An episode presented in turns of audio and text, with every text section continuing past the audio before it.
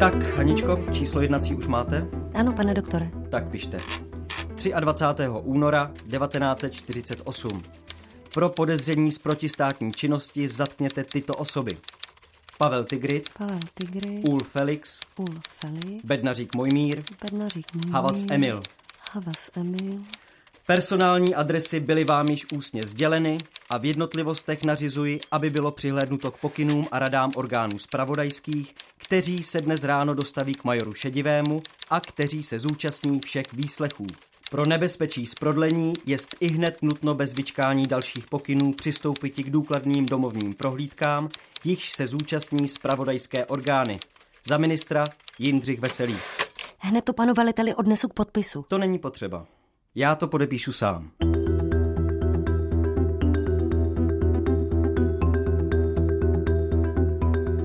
Vedoucí pracovník Československého politického spravodajství ministerstva vnitra Štěpán Plaček diktoval zatykač své sekretářce.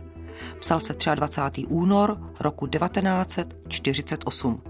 V dnešním Jak to bylo doopravdy, si budeme odpovídat na otázku. Komunisté nezatýkali své politické odpůrce již před 25. únorem roku 48?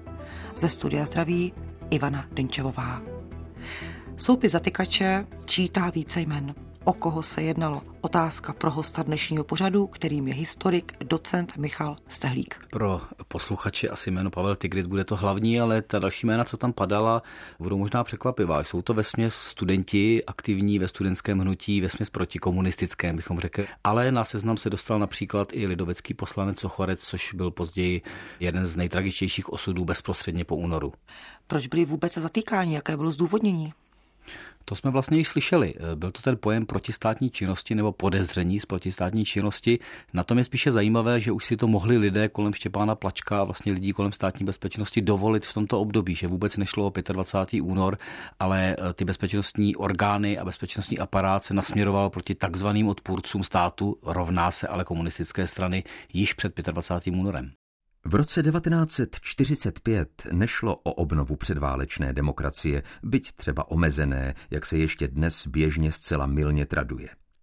Režim Národní fronty pod taktovkou komunistů se proti meziválečné republice vymezil jako proti původci Mnichova, součásti kapitalistického světa, jehož imperialistický charakter byl logicky završen fašismem – to byla teze, kterou hlásali komunisté a poválečné trosky demokratického tábora, trosky především ve smyslu ideovém, hodnotovém, mravním, s tímto výkladem víceméně souhlasili, respektive neodvážili se proti tomuto výkladu něco namítat. Rozsáhlé politické, ekonomické a sociální změny, okleštění politické i hospodářské soutěže, glajchšaltizace kultury byly prezentovány jako zásadní oprava systému první republiky, který měl selhat. Komunistům však na rozdíl od povolených demokratů o žádnou opravu nešlo. Napsal v knize Gotwaldovo Československo jako fašistický stát historik Petr Placák. O jaký typ státu se tedy jednalo? Stát mezi lety 45 a 48 je taková abnormálie v tom, co vidíme ve 20. století. V politickém systému neexistuje opozice, všichni musí být kamarádi v uvozovkách, všechny strany musí být ve vládě, existuje Národní fronta, je tady nedůvěra v politické strany, vlastně všechno má být jakousi dohodou a hlavně mažou se ideové rozdíly. To, co padlo z Pera Petra Placáka, nemusel bych souhlasit se vším, například ten pojem i nekomunistických stran o nutnosti změny tady byl docela silný, nebylo to jenom ve vleku komunistické strany, ale zároveň třeba sociální demokraté se velmi brzy téměř ideově rozpadli a vplynuli do komunistické strany. Národní socialisté, byť měli v názvu socialistická, se stali vlastně jakýmsi pravicovým protipólem komunistů. Byl to takový ideový zmatek. Byl to zmatek, který ale se nechtěl vracet k první republice, protože v tom má Placák pravdu. Byla tady představa, že za Mnichov nemohou jenom mezinárodní důsledky, respektive mezinárodní situace, ale i naše vlastní demokracie, která se v rámci politických stran vyčerpala. Oč tedy komunistům šlo? Petr Pacák uváděl, že jim nešlo o žádnou opravu toho demokratického státu, jakým byla první republika. Komunistům šlo pořád o to samé, o diktaturu proletariátu v jejich pojetí, ale každopádně o diktaturu. To je stejné ve 30. letech za války, stejně jako v roce 1945. To, že to dokázali využít poměrně mistrně v rámci společenské nálady, v rámci nepřipravenosti ostatních stran, je věc jiná. Šlo jim primárně o to, aby získali moc, která nebude nikým ovlivňována, proto jim vyhovovala Národní fronta a proto přistoupili vlastně následně ke krokům vedoucí už k přímé diktatuře byly ty ostatní, řekněme, povolené politické strany, lidovci, národní socialisté a sociální demokraté, opravdu tak eh, naivní, že nic netušili, že neuměli zasáhnout. Vždyť tam byla řada politiků, kteří byli politiky už v období první republiky. Dalo by se říci, že oni naplňují tu tezi o generále, který se připravují na minulé bitvy. Oni žili opravdu v systému první republiky, možná i mentálně, nebo, nebo systémově, nebo vůbec v tom, jak jednali. Zatímco komunisté tento systém vlastně primárně zavrhli a jednali naprosto akčně v tom novém systému. To znamená, stavěli oni strany před hotovou věc a ve chvíli, kdy byl problém, tak řekli dobře, tak to nebude řešeno v parlamentě, ale na ulici. A s tím se tyto strany nedokázaly nějak vypořádat. Zastavme se ještě u ukotvení Československa v rámci mezinárodních vztahů. Víme, že i akt osvobození byl už takový komplikovaný. Spojenecká vojska americká musela zůstat stát u Plzně, naopak rudá armáda vstoupila jako velká osvoboditelka, byť Praha se díky pražskému postání osvobodila, řekněme, sama. Byla to právě ta gloriola těch osvoboditelů, která vedla k tomu, že se nesmělo proti Sovětskému svazu nic říct a v souvislosti i s propagandou a dalšími, která tak zafungovala? To hlavní zlo byl nacismus a to, že vlastně na tancích Rudé armády se přináší svoboda. Navíc uvědomme si, že Rudá armáda u nás nezůstává, na rozdíl od ostatních středoevropských zemí. U nás ta vojska vlastně se stahují a vlastně nám říkají, ano, máte tady svobodnou zemi. Ve skutečnosti komunisté vlastně reálně začínají vládnout, ale ta jednak gloriola, ale jednak jako faktické vnímání ve společnosti bylo velmi pozitivní. Bylo to v podstatě vnímání, že oni nám opravdu pomohli. Víš už něco o Pavlovi, Ivano? Ještě se z Německa neozval. Možná si měla odjet s ním. Cítím, že tady se k něčemu schyluje. Jménem zákona otevřete! Co se děje, pánové? Pavle Tigride, půjdete s námi. Máme příkaz k vašemu zadržení. Ale já nejsem ty... Dost řečí. Půjdeš s námi, nebo... Puste ho! Z cesty. Jsem Ivana Tigridová, manželka a říkám vám, že tohle není Pavel. A kdo to teda je? Doklady. Tady je můj průkaz. Josef Schwarz, herec. Kde je váš manžel? Pavel legálně odcestoval do zahraničí. Určitě ho někdo varoval. Někdo z toho vašeho spolku nosatých a pejzatých, co? A co tam dělá? Je novinář, je v Německu. Tak to si ještě zjistíme. 23. únor roku 1948 a zatčení jednoho z takzvaného Plačkova seznamu v Pražské ulici na Dračkách Pavla Tigrida – ale bylo neúspěšné. Dokonce omylem chtěli STBáci zatknout rodinného přítele herce Josefa Švarce. Proč právě Pavel Tigrit? On se velmi brzy po tom 45. roce stal doslova emblematickou osobností té nekomunistické žurnalistiky. On měl za sebou zkušenost v zahraničním rádiu a poté je to jeden z mála, kdo vlastně velmi otevřeně píše do novin, do časopisů o komunistické politice, píše velmi tvrdě o odmítnutí Marshallova plánu, v podstatě veřejně hlásá a odhaluje komunistické praktiky. Je docela zajímavé a smutně zajímavé, že na to vlastně nikdo neslyšel. Těch lidí bylo víc, například Forma nebo Koželuhová. Tigrit patřil k těm několika málo, na té podle edice jejich textů nastracené vartě západu, kteří připomínali to komunistické nebezpečí a tím se dostal do čela toho seznamu, protože představoval velké nebezpečí toho svobodného názoru. Pavel Tigrit, mistr pera, absolvent práv, zmiňoval jste angažmá v období druhé světové války, jak v české redakci BBC, tak také posléze v rozhlasovém vysílání československé exilové vlády. Byl člověkem nonkonformním a spjatým s lidovou stranou. Znamenalo to, že byl zcela jasným nepřítelem, poněvadž víme, že komunisté měli ve všech možných stranách své takzvané páté kolony. Měl jasné názory, které rozhodně nebyly komunistické a také nezapomínejme, že Pavel Pavel Tigris byl vlastně spojený i s ministerstvem zahraničí. On měl dost přátel a kolegů v rámci ministerstva a docela dobře viděl, kam směruje ta mezinárodní situace. Proto dokázal tu pařížskou konferenci docela dobře komentovat. Věděl, jaká se dělá vlastně politika, trošku pod rouškou Jana Masaryka, jak Klementis vlastně směruje to naše ministerstvo zahraničí tvrdě do té ruské náruče a pojmenovával to. I to bylo nebezpečné, že upozorňoval i na tu mezinárodní roli a naše oslabení vlastně v kontextu celé Evropy. Estebáci spekulovali, že Pavla Tigrida někdo určitě varoval. Skutečnost byla ale prozajištější. Sám o tom napsal ve své knize Kapesní průvodce inteligentní ženy po vlastním osudu. K těm nespočetným ostouzečským kampaním, které KSČ v předúnorových týdnech organizovala, byly také útoky proti západním spojencům, zejména američanům a angličanům.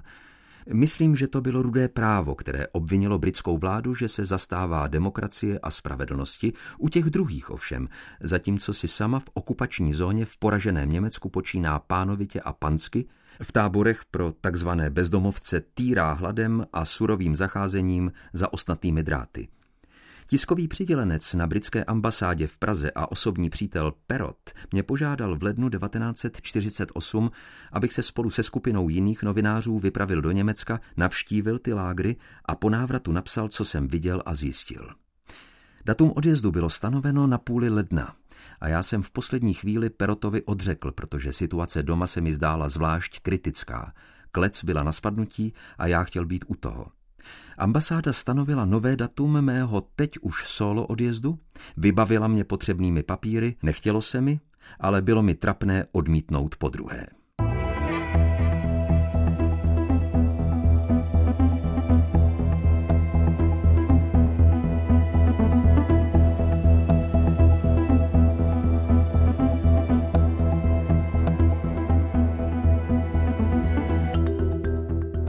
Posilování pozic KSČ mezi příslušníky ministerstva vnitra v letech 1945 až 48. To je studie historika Milana Bárty. A ta také odpovídá na to, jak se vůbec mohlo stát, že komunisté řídili v té době už ledacos.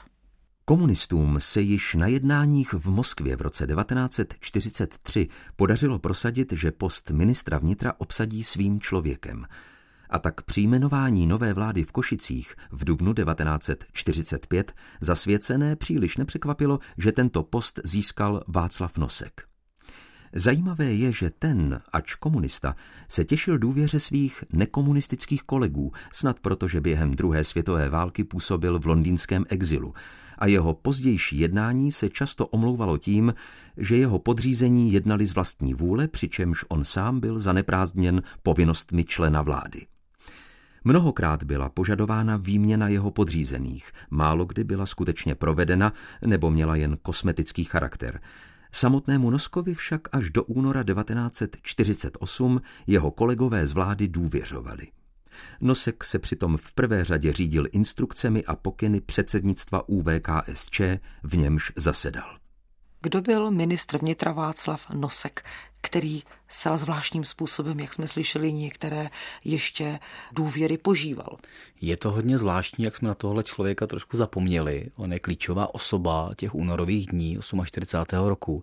Tím, že jako komunista trávil válku v Londýně, tak spousta lidí z toho nekomunistického tábora ho znala a vlastně mu důvěřovala i na té lidské rovině. A tady je moc hezky vidět, jak ti politici nekomunistických stran jsou stále naivní, že mají představu, že když mu věří lidsky jako ministrovi, tak bude všechno v pořádku. Navíc ministrovi vnitra a vůbec si neuvědomují, že fungování komunistické strany je prostě direktivní, velmi jasně svázané postupy a Nosek pouze vykonává to, co se dohodlo na UVKSČ, respektive dokonce přicházelo z Moskvy. To vůbec nebylo tak, že by ta důvěra byla reálná nebo dokonce relevantní. Nosek je člověk vykonávající komunistické příkazy. My jsme v podstatě neudělali nic, o čem by Sovětský svaz řekl, že je jeho proti jeho zájmům. Tím to bylo vlastně dáno. Mohli bychom se v úvaze právě toho stát se satelitem Sovětského svazu vrátit až do roku 1943. Tehdy je podepsána smlouva o spolupráci budoucí Československá Sovětského svazu a tehdy můžeme otázka nalézat právě základní kořeny, které posléze postupovaly tak, jak hovoříme? Smlouva je symbol, smlouva je nějaký konkrétní krok, který se podepíše a ona je vlastně no výrazem reality. V té době už se komunistický exil v Moskvě stává partnerem pro ten londýnský. To znamená, máme tady najednou centrum, které je uznáno i z Londýna. V té době Beneš odjíždí do Moskvy, aby v podstatě provedl tato jednání a smlouvu. To znamená, vycházelo to i z politiky prezidenta Beneše, který po zklamání z Mnichova měl pocit, že opře Československo vlastně o východ i o západ jako jakýsi chimérický most, ale zase tady docela trefně poznamenal Jan Masaryk, že most je většinou místo, po kterém se šlape. Volby v roce 1946, ve kterých vyhráli komunisté v českých zemích, na Slovensku dopadly jinak. Zvítězila demokratická strana a ta se v očích komunistů stala nepřítelem. Z iniciativy vedení komunistické strany Slovenska se 22. září 1947 sešla v Bratislavě konference odborových svazů, jejichž rezoluce byla jednoznačná. Žádala důslednou očistu veřejného života od protistátních živlů a také zavedení pořádků v zásobování. Možná, že klíčovým bodem celé kauzy byla snaha komunistů dostat do vězení poslance Kempného a Bugára, generální tajemníky demokratické strany. Obvinění vůči nim byla opravdu postavená na vodě. Požadavek na jejich vydání předložil pověřenec pro vnitro parlamentu koncem září. 14. října debatovala o tomto požadavku vláda a týžden i bezpečnostní výbor parlamentu. Noskovy informace vládě byly stále stejného charakteru. Silná slova, žádné důkazy. Tvrdil, že dlouho zapírali, ale teď už se prý přiznávají. Gotwaldova slova z archivu zaznamenal Kaplan. Prosí přitom členy vlády znovu, aby dali zástupcům svých stran v imunitním výboru pokyn, aby hlasovali pro vydání. Jinak by se odpor proti vydání musel rozhodně ocenit a hodnotit politicky. Napsal v knize Osudové únorové dny historik Václav Weber. Jaký byl osud politiků demokratické strany na Slovensku? Nakonec skončili ve vězení, ale abychom to vzali po pořádku, demokratická strana šokovala komunisty, když získala vítězství ve volbách, pokud je o slovenské území, a zároveň do sebe dokázala takzvaně nasát někdejší politiky a katolíky z ludové strany. To komunisté využili propagandisticky. Takže komunisté se na ní zaměřili a vlastně si na nich v roce 47 vyzkoušeli, nazývá se to Malý únor, to znamená vlastně kriminalizace svých politických odpůrců a snaha je vlastně dostat z toho politického prostoru. Byla to hezká ukázka, že vlastně ten stát, respektive tehdejší systém, neměl žádné obrané mechanismy, aby tomu zabránil a takže vlastně tajemníci vládní strany se dostávají do vězení pro chimérické a smyšlené viny. Nikdo z demokratických politiků neprotestoval? Oni nechali Slováky na pospas, bychom tak řekli. To je jednoduchá teze.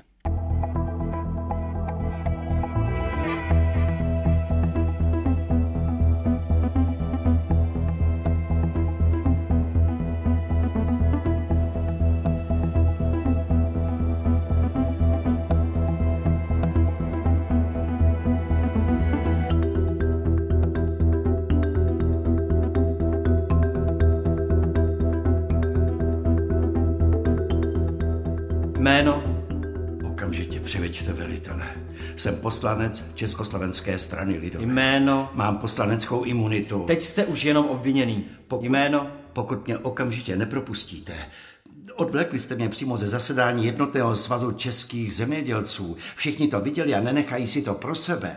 Byl jste zadržen na rozkaz ministra vnitra. Pochybuji, že by se vaše strana stavěla za někoho, jako jste vy. Žertujete? Máme na vás několik udání. Pomluvy, anonymy. Ten člověk to i podepsal. Prosím. Můj řidič. Sledujeme vás už dlouho, pane Sochorec. Víme o vás, že jste odpůrcem nových progresivních metod v zemědělství a ještě ke všemu zloděj. Co si to dovolujete? Kategoricky odmítám. Spronevěřil jste 10 milionů korun při národní správě bývalého cukrovaru v Břeclavi. Mně je špatně. Vodu, prosím. To si ještě rozmyslím. A jestli nebudeš zpívat, máme metody, jak tě rozmluvit.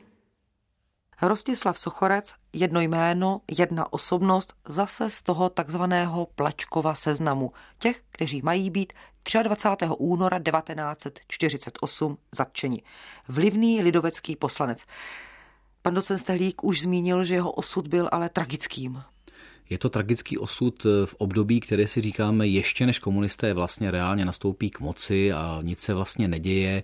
Už nehraje roli poslanecká imunita, on se dostává do vězení, utrpí poměrně velký šok a komunistická justice, respektive bezpečnost ho umístí v psychiatrické léčebně a pak už jenom rodina dostane zprávu, že 13. května 1948 spáchal sebevraždu.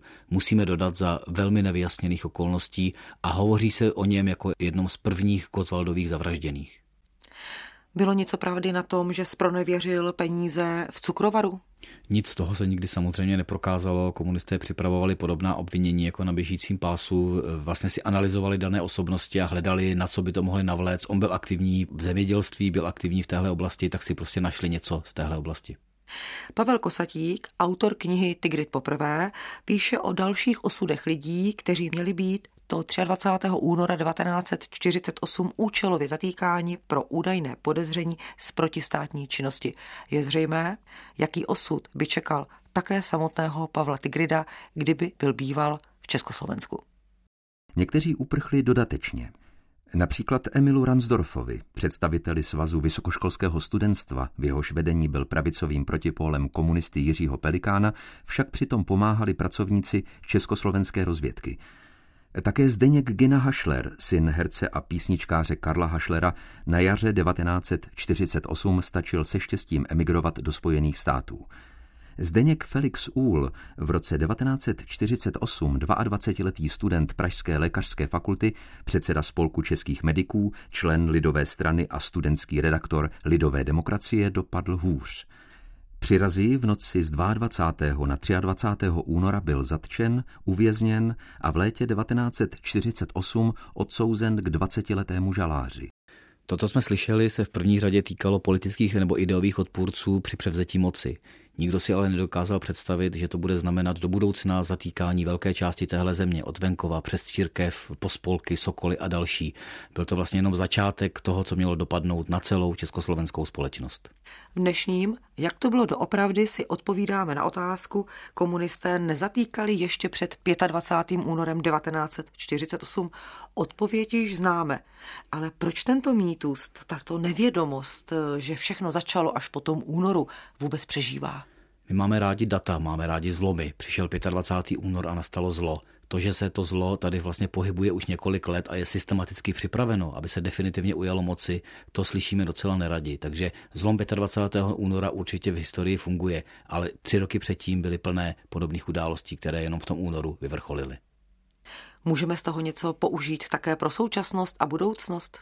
Hned několik věcí. Možná, eh, že bychom neměli být soustředěni na minulost a dívat se na výzvy do budoucna. A druhá věc je možná mnohem zásadnější, že bychom si měli hlídat základní principy demokracie, protože to, co se porušilo v únoru ještě před 25. únorem, jsou principy. Je to princip imunity, je to princip obhajoby, jsou to prostě základní principy, které pod žádnými ideovými hesly o státním či jiném zájmu nesmíme nechat porušit.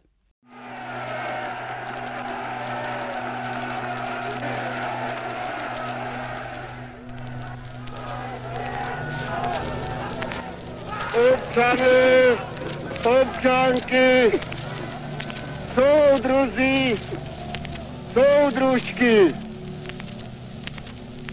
Právě se vracím na radu od prezidenta republiky.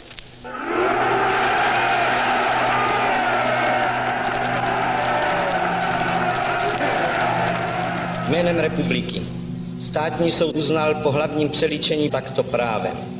Obžalovaní. Všichni toho času ve vazbě státního soudu jsou vinni za prvé. Spolčili se jednak navzájem, jednak s dalšími osobami k pokusu o zničení a rozvrácení samostatnosti republiky a jejího lidově demokratického zřízení a společenské a hospodářské soustavy republiky zaručených ústavou. Občané soudci, jménem lidu Suďte zrádce, chraňte mír. Protože síla myšlenky socialismu, šoucí vlastenectví všeho našeho lidu, jeho budovatelské nadšení, bezmezná důvěra k naší straně, jejímu vedení a soudruhu Gotwaldovi, želá láska k Sovětskému svazu jsou nepřekonatelné. Nakonec na každého z těch kolotrů dojde. Na každého dojde a každého stihne zasloužený trest. Veliký balvan byl odstraněn z cesty. Je uvolněna cesta k další mírové výstavbě naší krásné vlasti. Vdělejší, pevnější a kolem svého vedení a Klementa Gottwalda semknutější je naše komunistická strana, vedoucí náš lid ke šťastné budoucnosti.